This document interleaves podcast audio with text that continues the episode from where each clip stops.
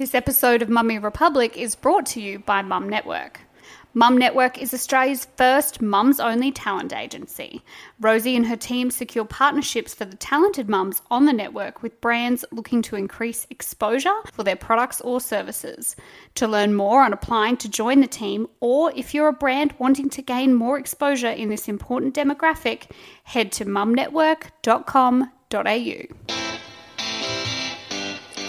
Welcome to Modern Motherhood, where you're required to be everything to everyone all the time. We wouldn't have it any other way, but let's be honest, it's hard work.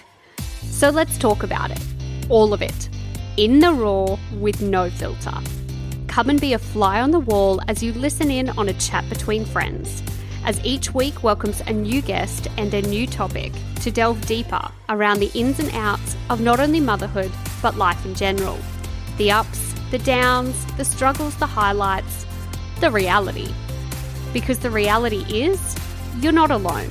We're all in this together. You're listening to Mummy Republic. Welcome to the whirlwind. Hello, lovely, and welcome back to another episode of the Mummy Republic podcast. I'm your host, Danny, and I am so excited that I am talking to you twice in one week. Does this mean we're going steady? I mean, I certainly hope so. Now, this week I've decided to do a bonus episode because you know what? I'm making it all about the men. Not only do I love mamas, but I think it's great for us to get an insight from the other gender.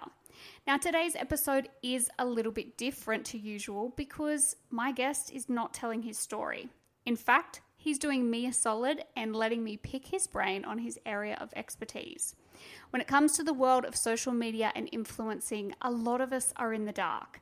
Whether you started a blog on purpose, whether you're a follower, whether you're someone who always set out with the intention to be an influencer, let's be real. None of us really know what we're doing. So, how about we lift the lid on some of the industry's best kept secrets? Talk about what it's really like to be an influencer and how you can boost your brand. So, before we get started, might I suggest that you grab yourself a notepad because trust me, there are a lot of tips and tricks. Today's guest can be described as the man behind the scenes, working tirelessly to ensure his clients are set up for success and reaching their goals and potential. Welcome to the wonderful Ryan Chipperfield from Blue Chip Talent. How are you? Danny, great to be here. Thank you. No, thank you so much for joining me. Now, this is a little bit of a different episode, um, but essentially, I am here to pick your brain and I want to talk about some topics that sort of get asked a lot behind the scenes when it comes to Instagram and social media. And I thought, who better to ask than an absolute expert like yourself? Oh, thank you. I'll throw some compliments back at you. Congratulations on the on the show, and obviously uh, from a fan to a participant. So. Um, you know, we've been thrilled to be able to support you and your show, and um, obviously being part of the Mum Network too, which I'm a part of. So, yeah, it's really great to see uh, a platform like yours getting the traction that it is and uh, and well done for pulling it all together. Oh, thank you. I, I didn't even have to pay you for that, That's so I might do that a bit yeah, later. Yeah, I'll send you an invoice after the show. Amazing. so let's just set the scene a little bit. Can you tell the listeners who you are and what it is that you actually do? Yeah, I mean, the who am I is a really good question for me. I've sort of deliberately uh, not had a profile. I like being, um, as you said, the guy behind the scenes. Uh, I look after professional athletes and influencers and uh, do everything from sponsorships, uh, contracts, media, to uh, also going into venture capital with them and, and investing in businesses. Um, the reason you and I are together, I suppose, is through the Mum Network, which you're a part of. Uh, Rosie's one of my clients, and together, her and I have that brand, Mum Network. So that's kind of like the long and the short of how all this exists. Um, my my brand, Blue Chip Talent, is the is I guess the money for a few businesses and the, the funding and um, you know we support through all kinds of things like staff resources you know the hr elements the infrastructure to be able to pull those businesses together and allow incredible people like rosie and hopefully yourself in the future to plug into our sort of structure to, to launch their own businesses and brands mm-hmm. so yeah my my role is to be um, a hidden hidden face um, to support our talents. Amazing. Now, from a social media perspective, because I think there's a huge misconception in terms of bloggers and influencers uh, just being there to receive a whole heap of free stuff. And yet we're seeing this transition and evolution into influencer marketing. Where do you see that going? Yeah, I mean, for us, influencer marketing is an important part of our strategy. We don't think it's um, the strategy. I mean, you know, I always think like Facebook's a perfect example at the moment. When you've got 80 year olds in the nightclub, it's probably time to change nightclubs. And Facebook's full of full of your parents' parents and your parents. And I think that that's changed really quickly. Facebook used to be the most popular place on earth. Mm. And all of a sudden now, I mean, when was the last time you wrote on someone's wall? Do you know what I mean? Like, yep. it's really changed. So, I mean, we like to think that influencer marketing is going to be here forever. I'm not convinced it will be. I think it's going to be part of people's strategies in some capacity going forward. But there's definitely been a huge shift towards it you know, you're seeing already new platforms like TikTok come out that, that's put a little bit of pressure on Instagram. You know, looking at some of our younger talents, they only communicate via Snapchat. So it's a very diluted market as it is. Um, but you know, we always joke like influencer campaigns can be really, really exciting, but they can also be just like cute, where they aren't going to make us rich. Mm. Um, the real opportunities for me is is influencers using their profiles to start brands and have a bigger vision for what's going on. But uh, you know, it's definitely a, a, space you need to be across and aware of, and um, and understand a lot about. Mm. It's interesting you say that. I actually saw a quote this morning. Um, twenty-two percent of internet users aged eighteen to thirty-four purchase products after seeing an influencer endorse it. Now, I think again back to the oh, influencers just get free stuff. What does it look from an advertising perspective when an influencer promotes a product? Yeah, so this this year I've noticed is the first full financial year where big organizations have actually allowed for influencer budgets. So I guess what happens early on is you get the early adopters, and they're usually fast little speedboat like companies that can turn really quickly. So they're a skincare brand that's got you know a big following online. They're producing products that are designed specifically for that audience. Whereas a Woolworths, for example, would have taken two or three financial years for them to win the board over to allow for a budget in influencer marketing. Mm. So I suppose this year is really the first major year that we're seeing a lot of the big corporations in Australia, ASX 200 listed companies, with influencer marketing in their bottom line mm. so that they know exactly what's going on in that space. They've actually got it written into their P&Ls. So what am I getting at? I'm getting at the fact that I think that this has been a, a, boat in a rising tide and that the tide has risen really fast, and a lot of those big companies are now catching up to it. So you're right. I think influencer marketing has to be a big part of everyone's strategy, but it's a part. It won't ever be the strategy. So I don't think we're going to see a decrease in still above the line marketing, which is radio and TV in particular. Yep. Um, but I think it's going to be if we are on radio and TV, how do we support it with a really tidy influencer campaign to go in? This is for the bigger businesses I'm talking about. Mm. But for someone that's got you know, a local skincare brand. And skincare is a really good example because there's usually high margins in it. So, you know, the skincare that you're buying for 50 bucks probably costs them six or seven dollars to produce that's the high margin game that you need to be in to be able to sustain influencer marketing because you're going to have to pay someone 650 bucks a post to get that skincare out there, aren't you? Mm. You've got to sell a lot of it to make your money back, but you have to sell a lot less when the margins are high. Yeah. Whereas if you're in a really tight margin business where you're only making 15, 25% on your products, again, you've got to do a significant volume to get the profit back to justify an influencer campaign. Mm. I think one of the biggest questions when it comes to influencer marketing and, and seeing advertisements on social media is is it genuine?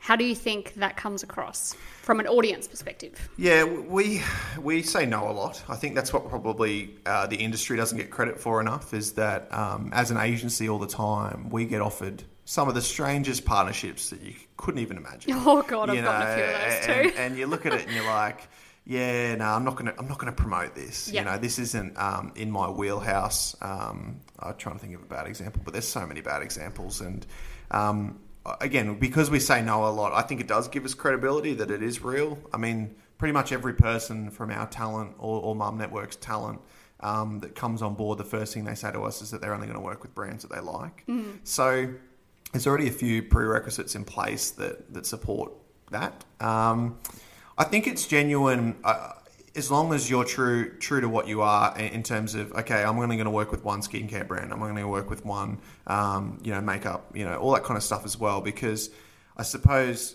if you have some sort of ethics and a moral compass in what you do, then I guess your followers get the benefits of that too. So uh, for every talent that we have on our books, we look at their sort of ten silos. So you know, using yourself as an example, you know, using uh, your, your hair, your skin. Uh, you know, you might use a tanning solution. You might have uh, a handbag company that you partner up with, a dressmaker.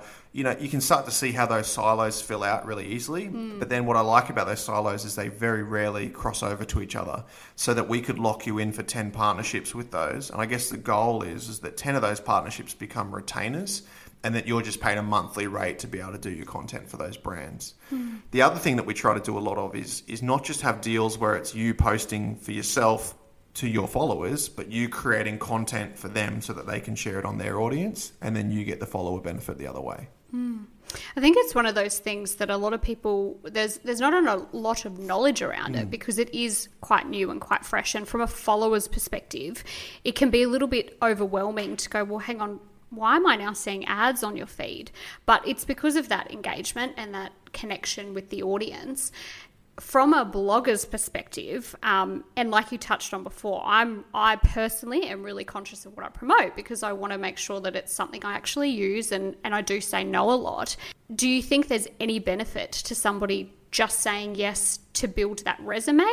Or where do you what's your thoughts on that? Because some pages you'll see almost turn into billboards. It's a great question. I always think about your, your family Christmas, right? And you've probably got 30 people at Christmas at your house and you're all sitting around the backyard table. Can you imagine standing up at that Christmas party and talking about a product that you didn't really know much about? you know, and that's that's in front of 30 people. And then you're going to do it in front of, you know, in your case, 7,000 or whatever it is. And, and I go, uh, I don't think I don't think so. You know, Yeah. I, I reckon that's always a really good prerequisite before you accept any work. Is one, are you confident enough about the product to talk about it? Um, is it something that's in your in your flight path? Again, you're not going to veer left really sharply because your followers will feel that. Um, and I think there's sort of a set magnetic north that you need to sort of charge towards. And again, it's things that are in your space that you need to work towards. So, yeah, if you don't feel um, comfortable talking about the product, or if you don't feel like you've got the expertise or the knowledge to do so, I've got a lot of respect for people that pass on those opportunities. And then, funnily enough, it actually gives us a little bit of leverage as, as agents as well. Like, if you constantly push back on work, we're able to kind of drive the price up a little bit. It creates a little bit of supply and demand. And funnily enough, too, if the brand is quite left of center, they actually know that a lot of the time. Um, so they actually dial back their expectations because they don't get told no a lot. And I think that's probably what I want to challenge all the moms out there listening is say no more. Um, because what happens is that second email, they're like, oh my God, they just sent me, they just told me no. And all of a sudden they're like, but what if we did this? And then what if we added this? Or, or what if you didn't have to do this much posting? And then all of a sudden we've got a deal that we might even be able to work. Um, so the power of no is a pretty powerful ally in this game. Absolutely. I think as well, you know, there's a difference between loving something and getting it for free and then also knowing your worth. And I think this is a key thing for any bloggers or influencers is knowing that it's not just about getting a free product and popping it on your stories. There's a lot behind the scenes. So there's creating content, there's wording, there's making sure that, you know, your values and your perception and the way you've promoted that product aligns with the brand. Mm. At what stage would you go, okay, now it's time for me to start charging as opposed to just accepting free goods. Oh, it's whether or not you actually really want to do it or not. Uh, Yeah. That's probably the big thing. So, um, the kind of uh, precursor question that we ask to the talent is Are you going to be sad if you miss out on this campaign? So, it gives us um, a scale of intensity around the negotiations that we can provide. So, if you know you sent to Rosie a brand and said, "Look, this is this is someone I really want to work with," um, it will tell us how we've got to approach the negotiation because I suppose we can, you know, as an agent, negotiate and say this is the X amount that she wants per post, but that's it, take it or leave it. Or we can say, look, we've got capacity to work at about this amount. Where does that sit in your budget? And it's two very different questions because the second one allows for negotiation, whereas the first one is take it or leave it. And a lot of times they end up do taking the amount. Um, and I guess as a talent, it's really important you consider what's the amount of money that makes me feel happy for accepting this campaign as well? Because, you know, there's a price of milk, right? And, and I talk about the price of milk all the time, but you pay a dollar for milk, you feel guilty for the farmers. You pay five dollars for milk, you feel like you've been robbed. You pay two fifty, and you feel like the world's at peace. it's something about being too cheap and too dear. Mm. It's just that that Goldilocks price, that just right, that sits in the middle. So with your pricing, if you're sending out a number that you know is expensive and they say no, well, then don't be offended because you knew it was expensive when you sent it. Mm. And the reason that you sent an expensive number in the first place was because you really didn't care if you got it or not. And if you did, you, you knew that number would make you feel health, uh, happy and healthy about accepting that opportunity. Mm. So, yeah, it's, it's about assessing in yourself what's the number that makes me tick and what's the number that gives them a win as well. And if you can kind of negotiate in the middle, then that's that's sort of the way to do it. Yeah, absolutely. For a lot of um, probably mums listening, they wouldn't have an agent or mm-hmm. they don't have someone who's that third party in between to, I guess, disconnect from yeah. an emotional perspective. How do you even know what to charge? Yeah, there's there's definitely guides. Like we've released a, a, an industry guide on what we believe is is fair and equitable. I, I, think really the the way to break it down too is the time commitment. You know, everyone mm-hmm. talks about it from a followers number, but if the time commitment is that you've got to go to three different locations and shoot in three different looks and all that kind of stuff, well. I don't think the followers has all that much of an impact because you probably got three or four hundred dollars worth of work there alone. So everyone wants to give you like a really clear per post number what we try and do is have a per post number, but build in some expenses as well. Because if there's travel, professional photography, all those sorts of things, um, you really won't know until you see the brief.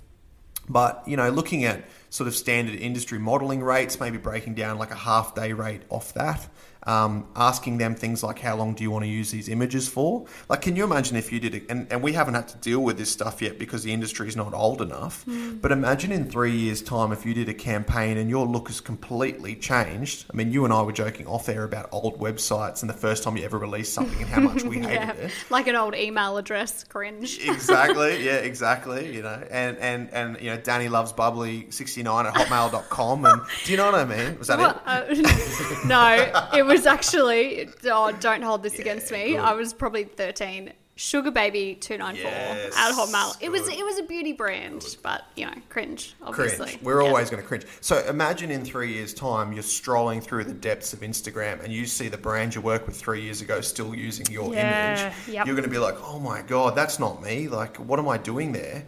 I suppose again, like, what's the intent of the brand? How long do they want to hold these images for? What are they? No one asks these questions. No, that's a. I've never thought to ask that. That's a great question. So we try to, um, no matter, and again this is the value of having an agency, and I'm always going to sell that value, is we always try and build in 12 month image rights into what we do, and that they can opt to renew those image rights, but we also have first right of refusal to not renew because, again, the talent might want to renew those images anyway.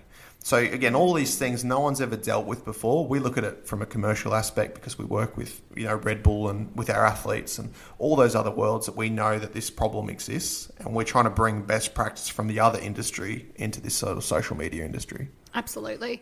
From a follower's perspective, I think it can be, again, quite confusing as to, well, hang on, why is an ad popping up on your page? I follow you because of your writing or your pictures or whatever. And I think that's something to be conscious of is that there's a lot of work that goes into an Instagram blog. And of course, you know, these people have children and they have families to feed. And if they're already offering that content for free, of course they're going to start charging for some of that stuff. And I think this is where the disclosure piece comes in. When it comes term uh, in terms of an ad or getting a free gift or something like that, is there any set industry rules around disclosing that? Yeah, the government's scrambling at the moment, like the same way we were talking about Woolworths before, trying to build this into their budget. The the government's trying to scramble at the moment because they've they've there's a monster in Australia and it's influencer marketing and it's mm. it's this nightmare for the tax department because I'll give you this scenario, right? So let's say, um, what's your favorite handbag? What is there a brand? Oh God, it changes depending on the depending on the season. Okay, let's say Celine. Okay, Celine. So you are so excited because Celine's going to work with you, right? And Oh, they say God. to you, "Yeah, this is this is a great day. Congratulations!" No, so you're so excited. Celine's going to work with you. Celine's going to send you. What's the average retail price of their Oh look, just a casual five thousand dollars. Five thousand. Yep. Okay, I don't have one, by the way. that's all right. That's all right. But assume you're in a position that you are going to buy a Celine bag. Yep. So not only are you now not going to buy that bag, therefore not paying GST, they are also not going to have to pay income tax on that bag. So already there's a 40% swing that the hmm. government's lost all of that revenue on because they're going to send you this bag. Then what that happens, it gets even worse, is they're going to claim that bag as an expense. So you imagine from the government's perspective, all that tax along the way has been taken away on something that you may have bought regardless. So what happened, I guess, with these marketing budgets is all of a sudden all of these lines and these businesses have got huge expense lines against them because they're giving away product that again traditionally would have sold had GST and income tax attached to it. This is a really deep and analytical view of it, but I guess my point is is that um, we're all just trying to catch up and the industries are trying to catch up and, and, and look at that behaviour. So, what the government's going to want to see going forward is clear indication that it's sponsored. I don't think it needs to be blatant ad first. I think the ad can be tucked in at the bottom, the same way that's kind of happening now. Yeah. Um, you know, I know for our campaigns we have BCT sponsored or BCT collab. Now, collab for me, the general rule is that um, someone's been paid, whereas sponsored means the talent's definitely been paid. So sometimes brands can't afford to work with talent. So let's the Celine's a great example. Let's say you and I did a deal. You're going to get a free Celine. They're going to pay me an administration fee for pulling together the campaign, introducing you guys, invoicing, doing the time involved, making sure it was posted in peak times. It's a fair bit of work that goes into it all. Mm. They might pay me, I don't know, two hundred dollars to do that because they couldn't have done it without me. You couldn't have done it without me. Everyone's happy. You've got a bag. I've paid my staff. That's what I sort of see as a collab. Whereas I see a sponsorship as here's a free bag, here's five grand cash, ten thousand dollar total investment. I get my 15, 20%, whatever it works out to be. Yeah. And then that's kind of a full scale sponsorship. So we do we have BCT collab, BCT sponsored. Same with Mum Network, Mum Network sponsored, Mum Network collab.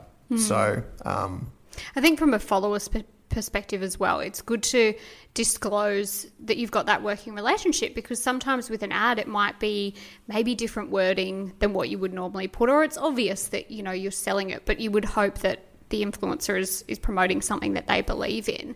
Um, I also think it's something to draw attention to is that a lot of us promote things that we don't get paid for. You know, I I love supporting businesses that that I've bought from for forever, and I'll show a you know a haul from a dress shop or something like that that I have no affiliation with. It's just about that promotion as well. So there's there's that on the flip side.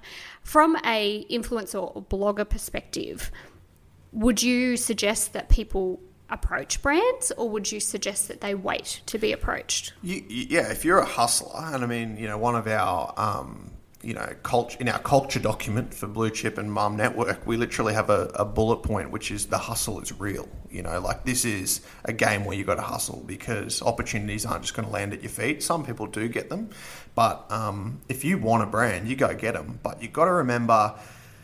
Uh, give away some of our secrets, right? This is a show about That's but- what I'm here yeah, for. this is a show about unveilings. So my rule is is the dynamic is very different when they call you. So it's almost like a tax. It's like a twenty percent swing either way. Where if they call you, is a twenty percent more tax. You call them, you pay twenty percent, and it kind of works that way because the dynamic is different. So you have to know that if you are approaching a brand, their default is going to be gifted. Their default is not going to be we're going to pay you money because again the dynamic is off to the wrong foot, um, and it's the it's it's a different way of going about it. So yep, you can create your own luck by targeting the brands that you want to work with, but um, you will pay a small tax on that by probably only getting gifted opportunities.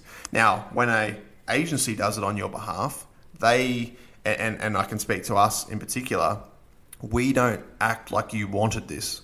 We act like we wanted this.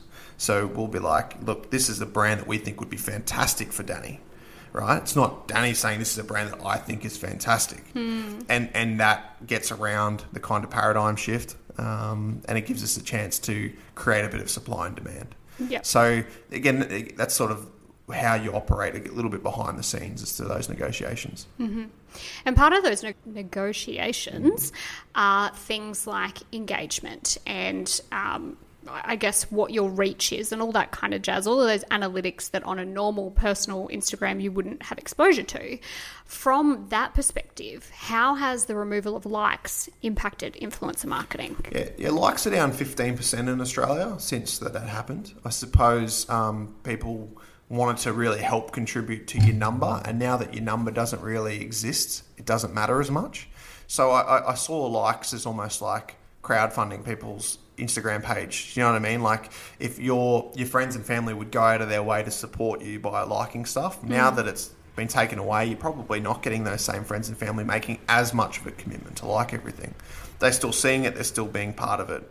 But um, look, I always find that the influencer agencies drive analytics harder because it's like them trying to justify their existence. Mm. Okay, truthfully, brands are only looking to see if you're real or fake that's really the number one thing when they ask for analytics is are your are your followers from Brisbane, Australia? Or are they from Sao Paulo, Brazil? Yeah, that's like right. the the main thing. Like you know, we've done hundreds and hundreds of deals with brands, and their reaction to the analytics is pretty much ninety percent about where are they like, where are these people actually following from?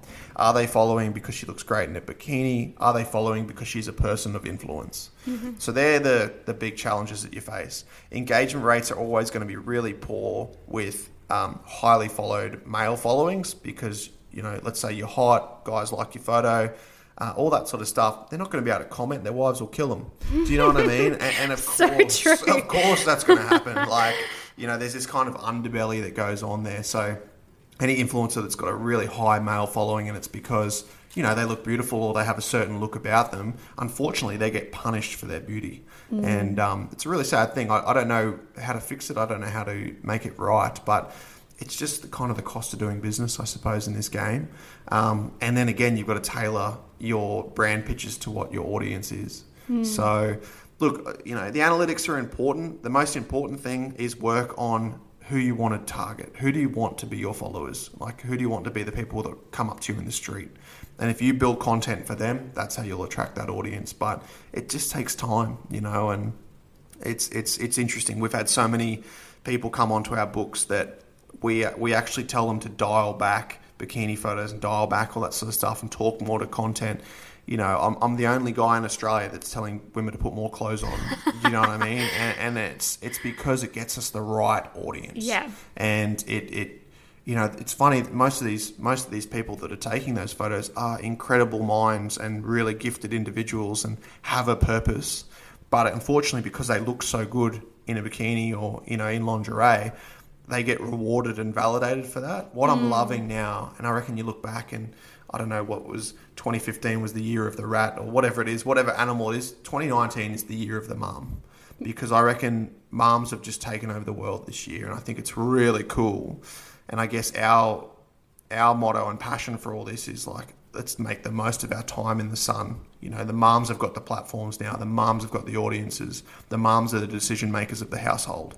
How do we harness that? How do we build products? How do we give it infrastructure so that from 2020 onwards, it's that going forward. Mm. So, yeah, as I said, don't worry so much about oh my god, my my engagement rates dropped from 2.94 to, to 2.2. Right? Yes, it's important. Yes, it matters. The brands that really look at those numbers are probably the worst brands to deal with hmm. because mm. they're the ones that are going, well, you only made us $1,300 off this post, whereas your last post made us $2,100. They're the worst. They're like energy vampire brands to deal with companies like you know we'll keep referencing Woolworths, but just I'm trying to give you big conglomerates. Companies like Woolworths are like, look, I don't expect you to sell 50 broccolis off your post. I just want people to know more about us, that we're a friendly brand, that people are going to come into the store more, and that when they're looking at both Coles and Woolies, they're going to turn left and not right. Yep. That's what they try to do. And they're, they're, they're the brands that you want to work with because they see it as part of the strategy, not the strategy. Mm, I love that. That's really an important reference point as well. What do you think that brands look for when it comes to actually engaging with, say, an influencer or a blogger? Yeah. So when people meet other people, and uh, my point is brands will do this too. When you meet someone at a, an event and you go onto their Instagram, you don't zoom in, you zoom out. So you look at their tile and you sort of do three or four finger scrolls. So you probably see there's nine in a tile. You probably see 27, you know, pictures of what they are all about. So brands do the same thing. They kind of want to know what your first three swipes are when you when you scroll down the tile. And if they look at those swipes and scrolls and go, "No, nah, this is off brand for us," then they'll just move on to another influencer. Mm. Um, they're not going to individually go through every photo and every caption and all that kind of stuff. That's not how it works. So the case in point is um, having a really good representation of who you are in your tile. So again, our influencers get told um, in your nine, you've got to showcase what you do. So if you're into fitness, if you love shopping, if you love your family, if you love going to the gym, you know, all those sorts of things, I guess they're all the same thing. Like, you know, incidental fitness, going for a walk versus physically going to the gym or, and trying to break down the spaces that you want to be in. Um, whereas if they just see gym, gym, gym, gym, bikini, bikini, bikini, bikini, all those things will work against them. Um, so it's about zooming out and looking at what your feed is. If they believe after looking at that feed that you're in line with their values and in line with the look that they want, because it's an aesthetic for them too, the same way that influencers have an aesthetic on their page, brands mm. have an aesthetic for what fits them. So I'll give an example like Boost Juice, perfect example. They always have like really young, vibrant, bright colors, pastels it, you kind of know who's going to get Boost Juice work or who's not. Mm. Whereas if I brought you like you know a gothic person that was really good at music, probably not, not going to be. Align. Yeah, yep. may have a million followers, but yep. you know unless you know Boost Juice has a complete brand shift, I don't think it's going to fit. So do you fit their wheelhouse as much? And then it comes down to price and engagement. Mm. So I guess my point is look at the steps that we had to cross before we even got to the number. So it's, it is the last sort of check, checking point and getting off point for the brand. So, mm. um, yeah, do you match their aesthetics? Probably the most important thing.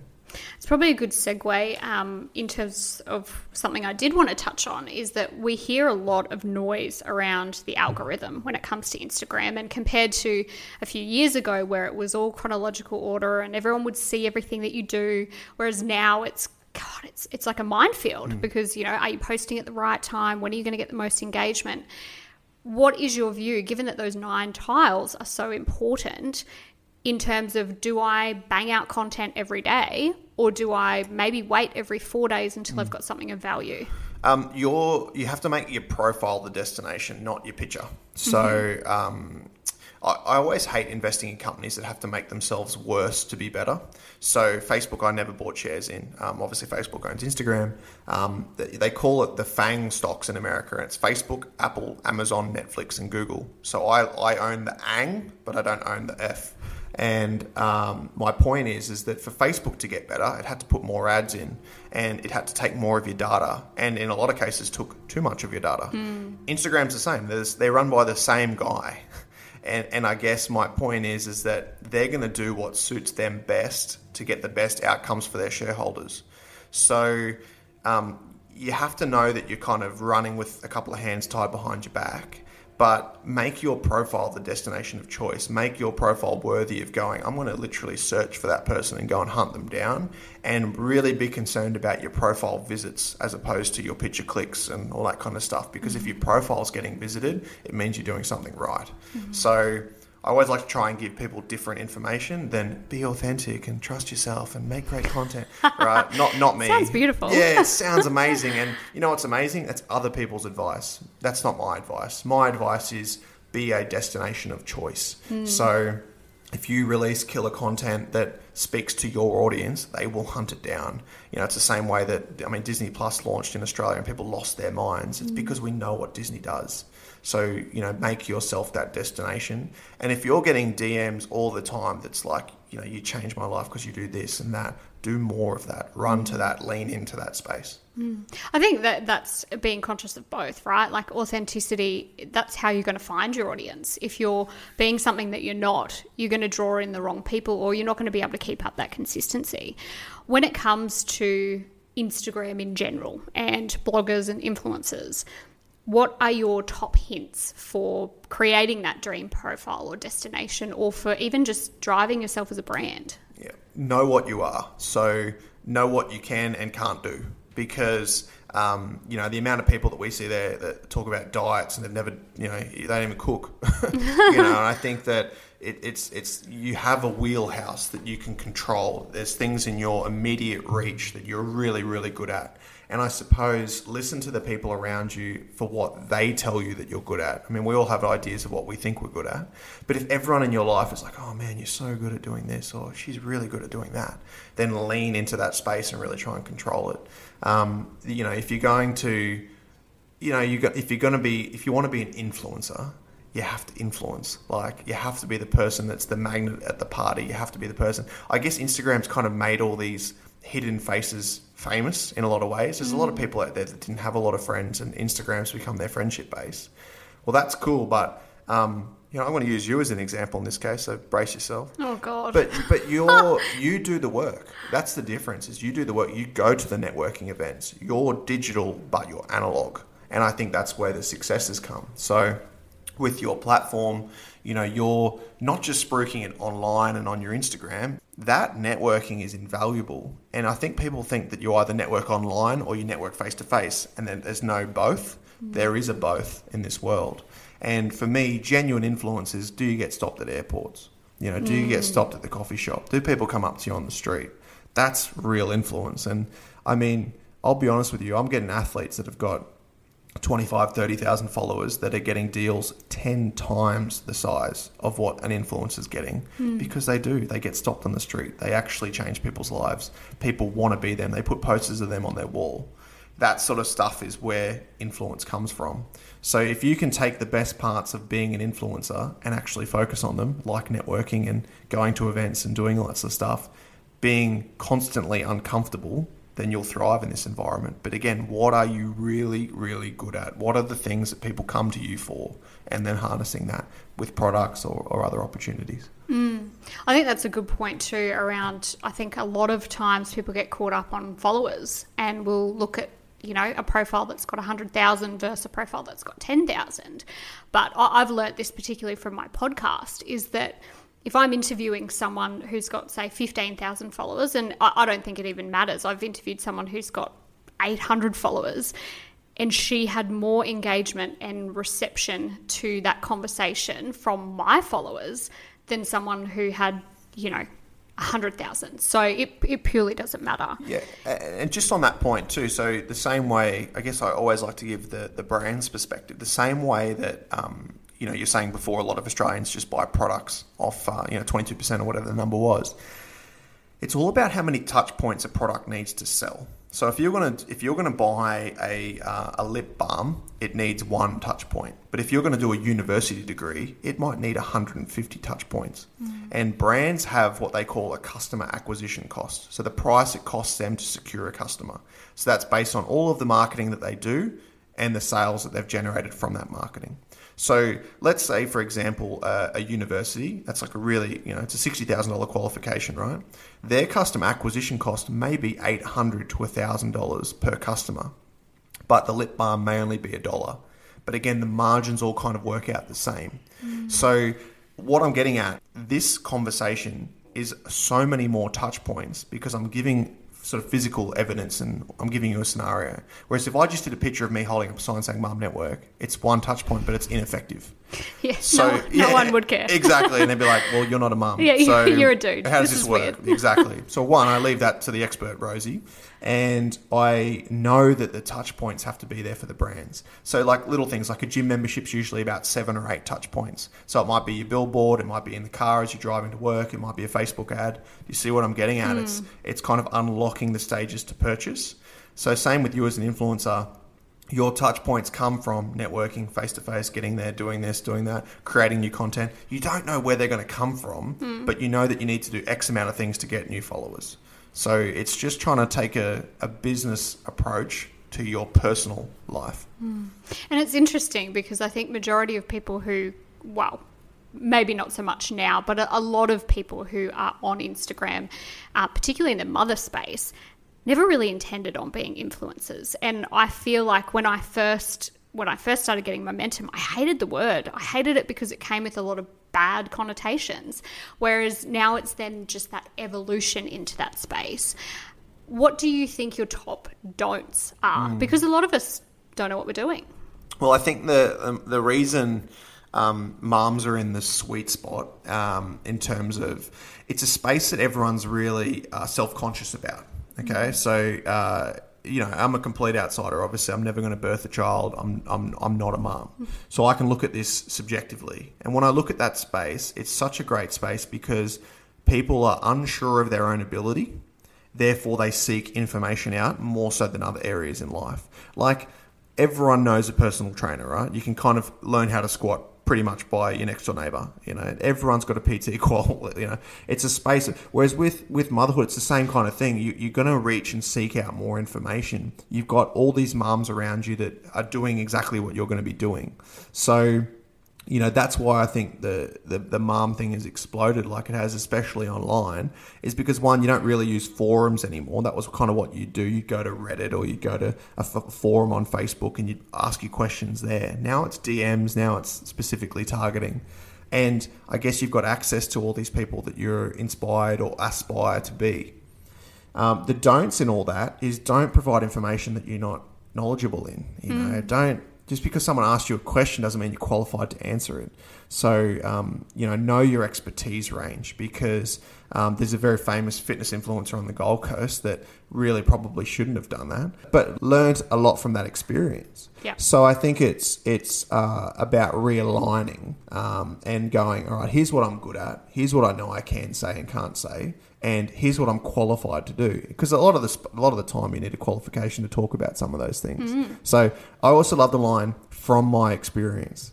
Yeah. So it just can it kind of covers it off. It's like the same with financial advice for us. Obviously, blue chip as a name comes from a financial investing term. None of the athletes are in a uh, a shared fund with us at the moment. So whenever I talk to them about what uh, is a good investment, I tell them what I've invested in, and if they want to follow that, that's up to them. So it's a very different sort of sales pitch, I suppose. That's great advice. I think it's something to be conscious of, and, and again, it is that journey and evolution, and we're all learning, right? You know, it's all it's we're all navigating through this new world, but it has the potential, obviously, to be huge. It already is. So, any last piece of advice when it comes to being a blogger or an influencer that you can hand over? Yeah, uh, be authentic. And, and, I actually think that's really important, no, but I'm, I'm not going to do that. You know, I, I love this question, and it's something um, that I work really closely at with my athletes. And I'm going to um, come at this from a different perspective. Whenever you're on stage, the, the number one question you're going to get asked is Have you got one piece of advice? So, my piece of advice is nail this question and have a very specific answer that you go to. And he's going to cringe, but my race car driver, Thomas, we've been working on, is every time people ask him, "Oh man, it's so cool to drive a race car," and blah blah blah, and all this kind of thing. And it's it's really cool to see the same people engage with him, and he is living the dream. He drives a race car professionally, flies around the country, half a million dollar Porsche. It's a really cool thing. So we know that that part's cool, but he can't just go drive fast. Right? It's not a good piece of advice. Hmm. So you know, it's about having answers that actually unlock other answers and it's about helping that young person that's looking up to them with a piece of advice. So little things like the mindset. So the mindset of a race car driver is that if they don't send their car at 100% all the time, one they get slammed by the industry because they're not hard enough, they're not you know brave enough, all those sorts of things. So, what does he do to unlock that full potential? And my example was when I was playing soccer. I um, was lucky enough to have a pretty good soccer career when I was younger. Uh, I was a goalkeeper, so when you were training, you'd dive around at training all the time. You'd make your mistakes. I'd tear up my jersey, you know, all that sort of stuff. You'd throw yourself around to try and get better. But I always had a match jersey. So whenever I would play, I would put the match jersey on, and the training jersey meant make mistakes. The match jersey meant no mistakes. And whatever you do in your life, you should have a training jersey or a match jersey. For Thomas, when he pulls his visor down, it means business time. You know, when he closes his car door, it means I'm not a business owner anymore. I'm running this show. And it's trying to get into the right mindset for peak performance. Um, and and I love your approach now. I think what you're doing is great. Old school, analog. Go. Everyone's running to digital. Run to analog. You know, run to the spaces where you know, people don't call anymore. Like I've rung people to collect debt for blue chip talent, and they're like, "Oh my god, you're on the phone!" Like you're hitting them in ways Yep. that they've never experienced because they're keyboard heroes. Yeah. Pick up the phone, not to intimidate or to do anything, but to catch someone off guard and get something resolved. You know, don't just run to your keyboard all the time.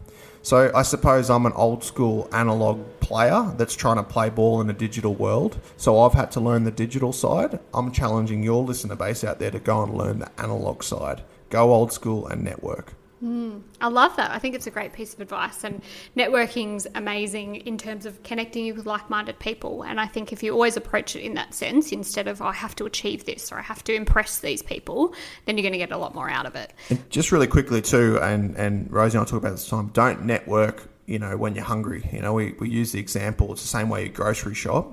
Don't go and network when you're hungry for something because uh, desperation's a stinky cologne. You can smell it. So if you're out there and you need sales, don't go and network. It's the wrong time to do it. The best way to network is when it's uh, agenda free because all of a sudden you're just there out of the goodness of your heart. You just like people. You want to collect people.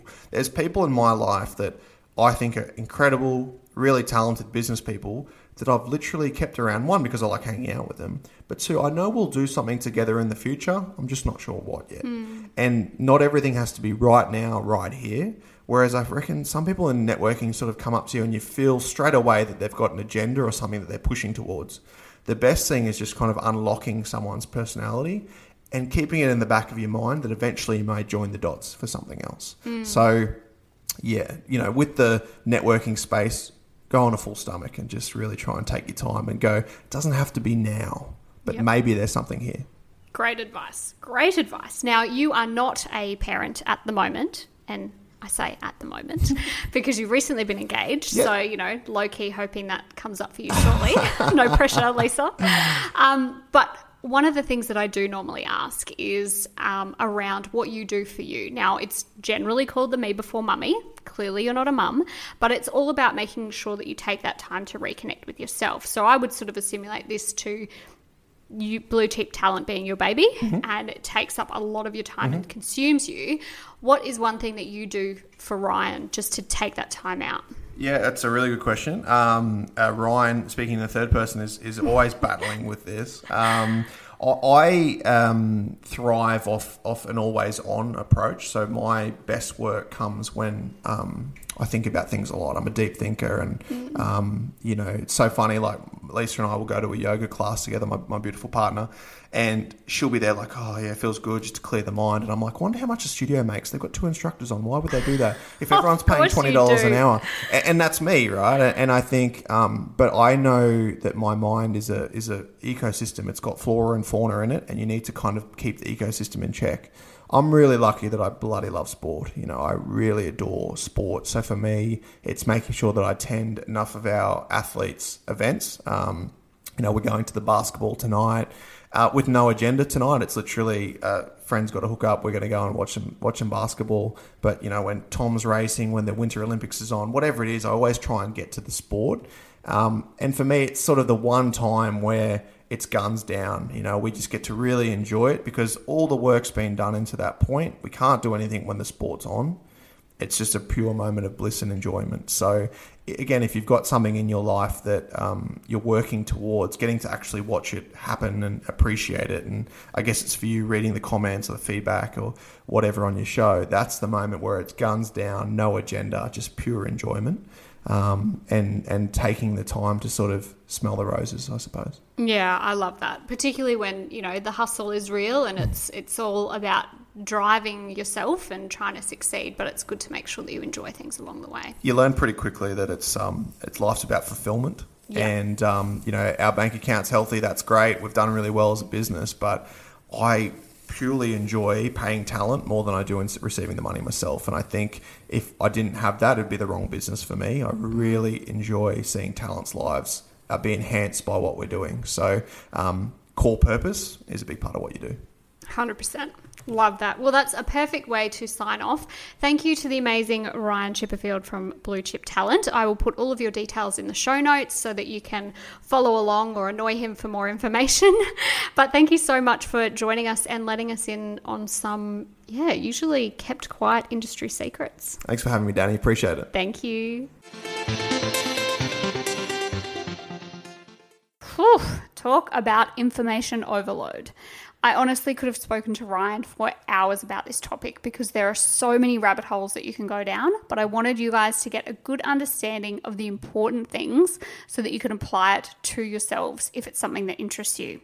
Now, a few things that I took away from the conversation is that firstly, influencer marketing is very important and it's definitely the way of the future, but it should only be part of the strategy, not the whole goal.